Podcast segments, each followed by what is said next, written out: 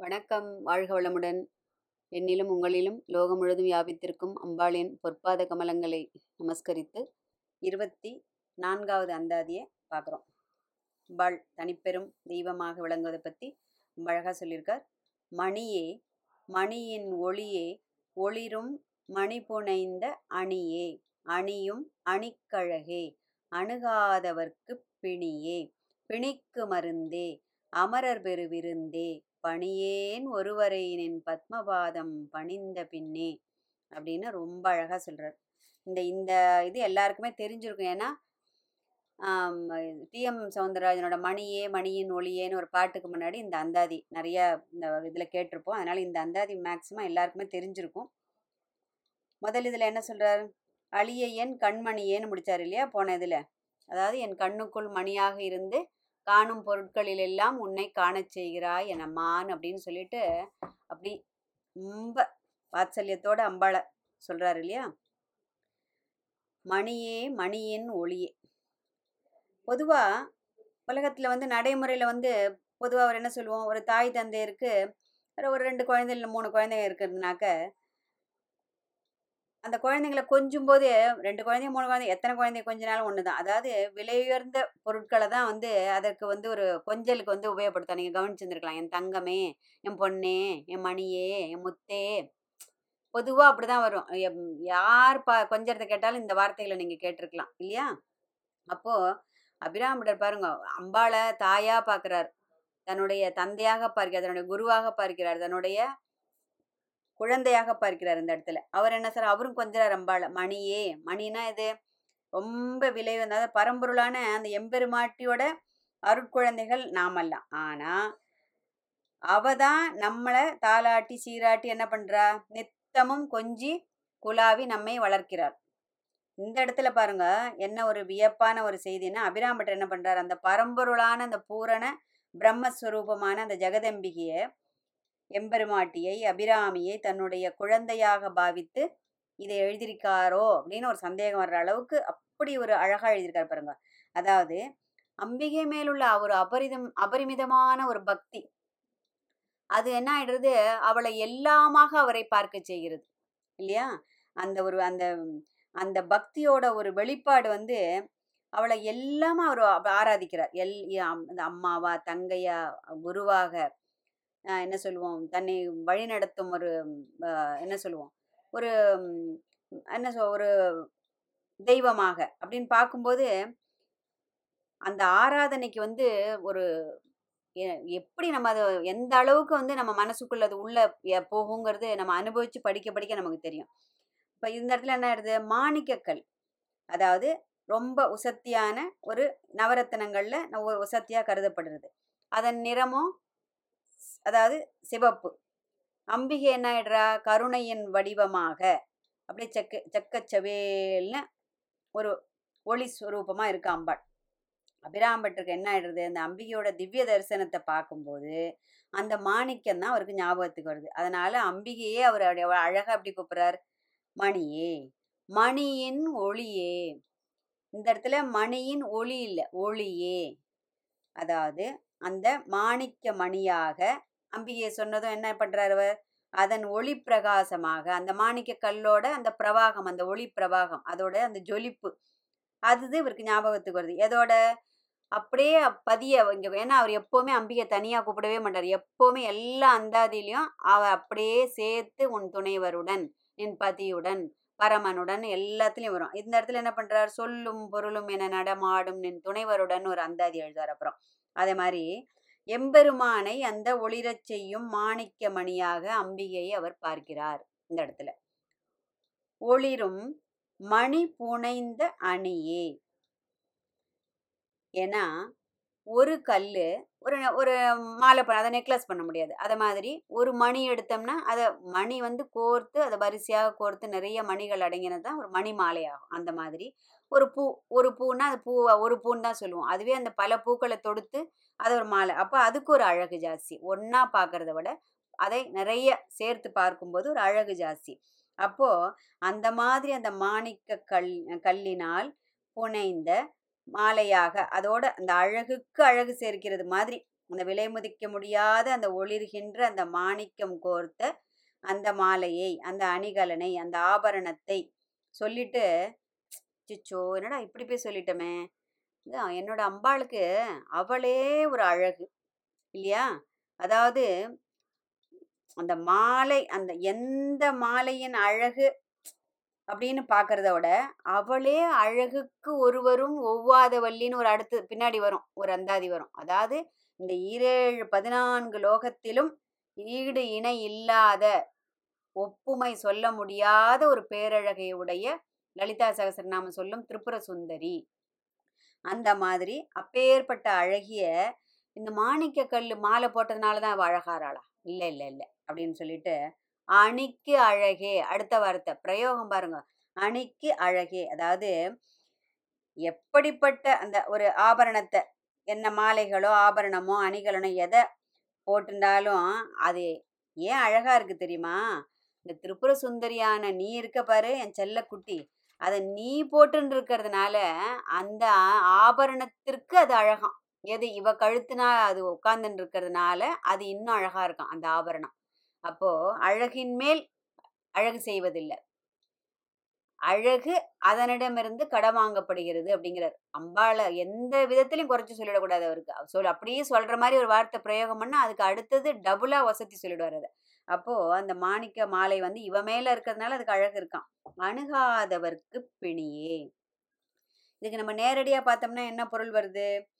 அதாவது அவளை வணங்காதவர்களுக்கு அவரவர் வினையின்படி பிணியாக இருப்பவள் அப்படின்னு வரும். ஆனால் அம்பாளை பேர்பட்டவளா அவள் அந்த மாதிரி தன்னுடைய தன்னுடைய கா- குழந்தைகளை அவள் தண்டிக்கக்கூடியவளா? அப்படி கிடையாது. உள்ளர்த்தம் என்னன்னா இப்போ ஒரு குடும்பத்தில் பல குழந்தைகள் இருக்குன்னு வச்சுப்போம்.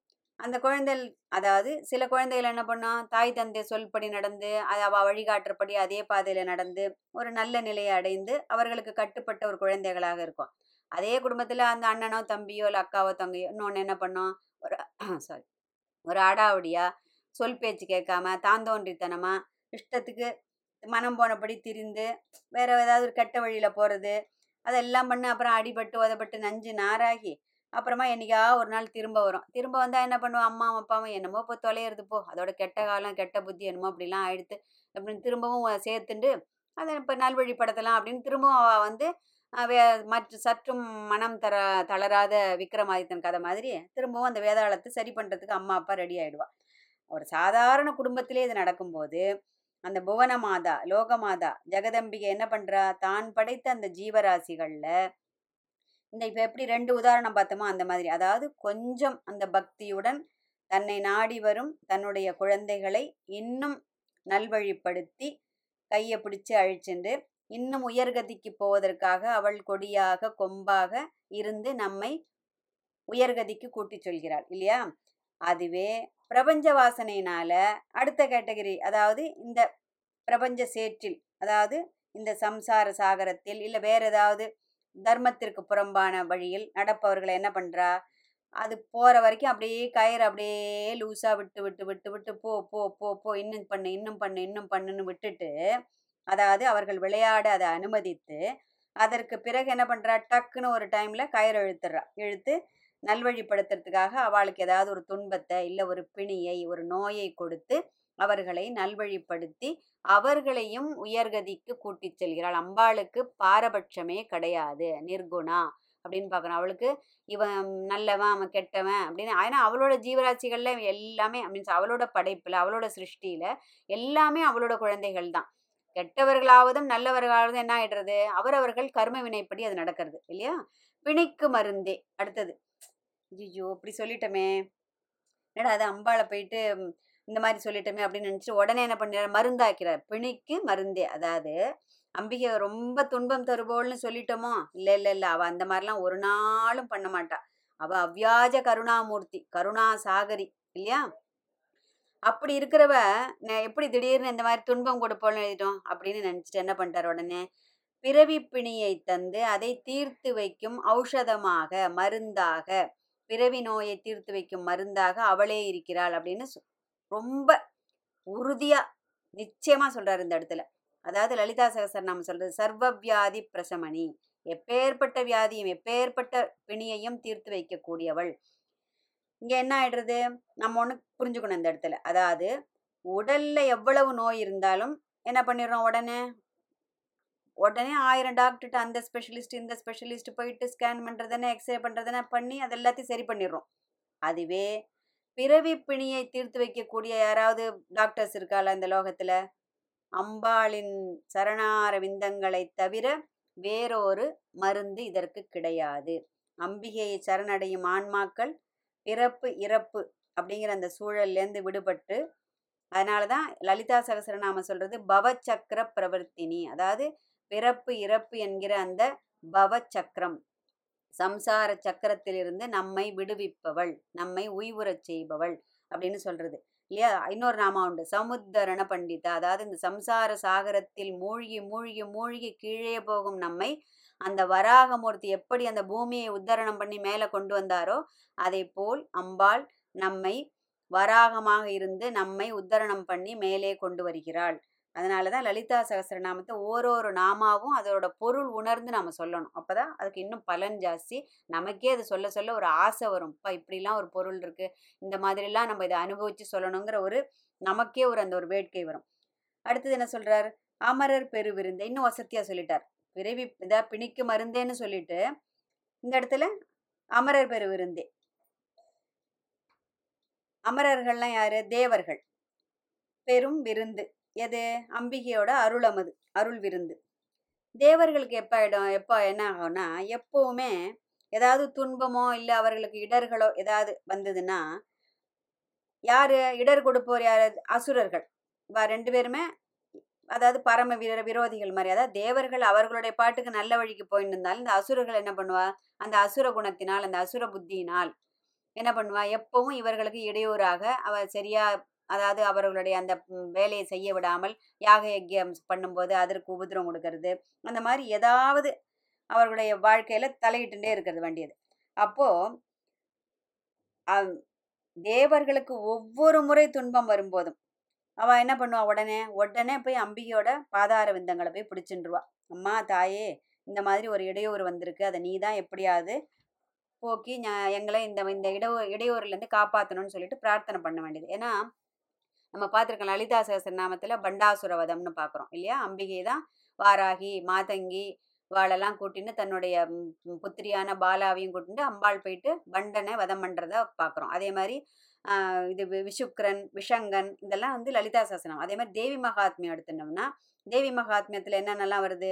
மகிஷாசுரவதம் சும்ப நிசும்பவதம் சண்டமுண்டவதம் தூம்ரலோச்சனவதம் அப்படின்னு எல்லாமே பார்க்குறோம் இல்லையா?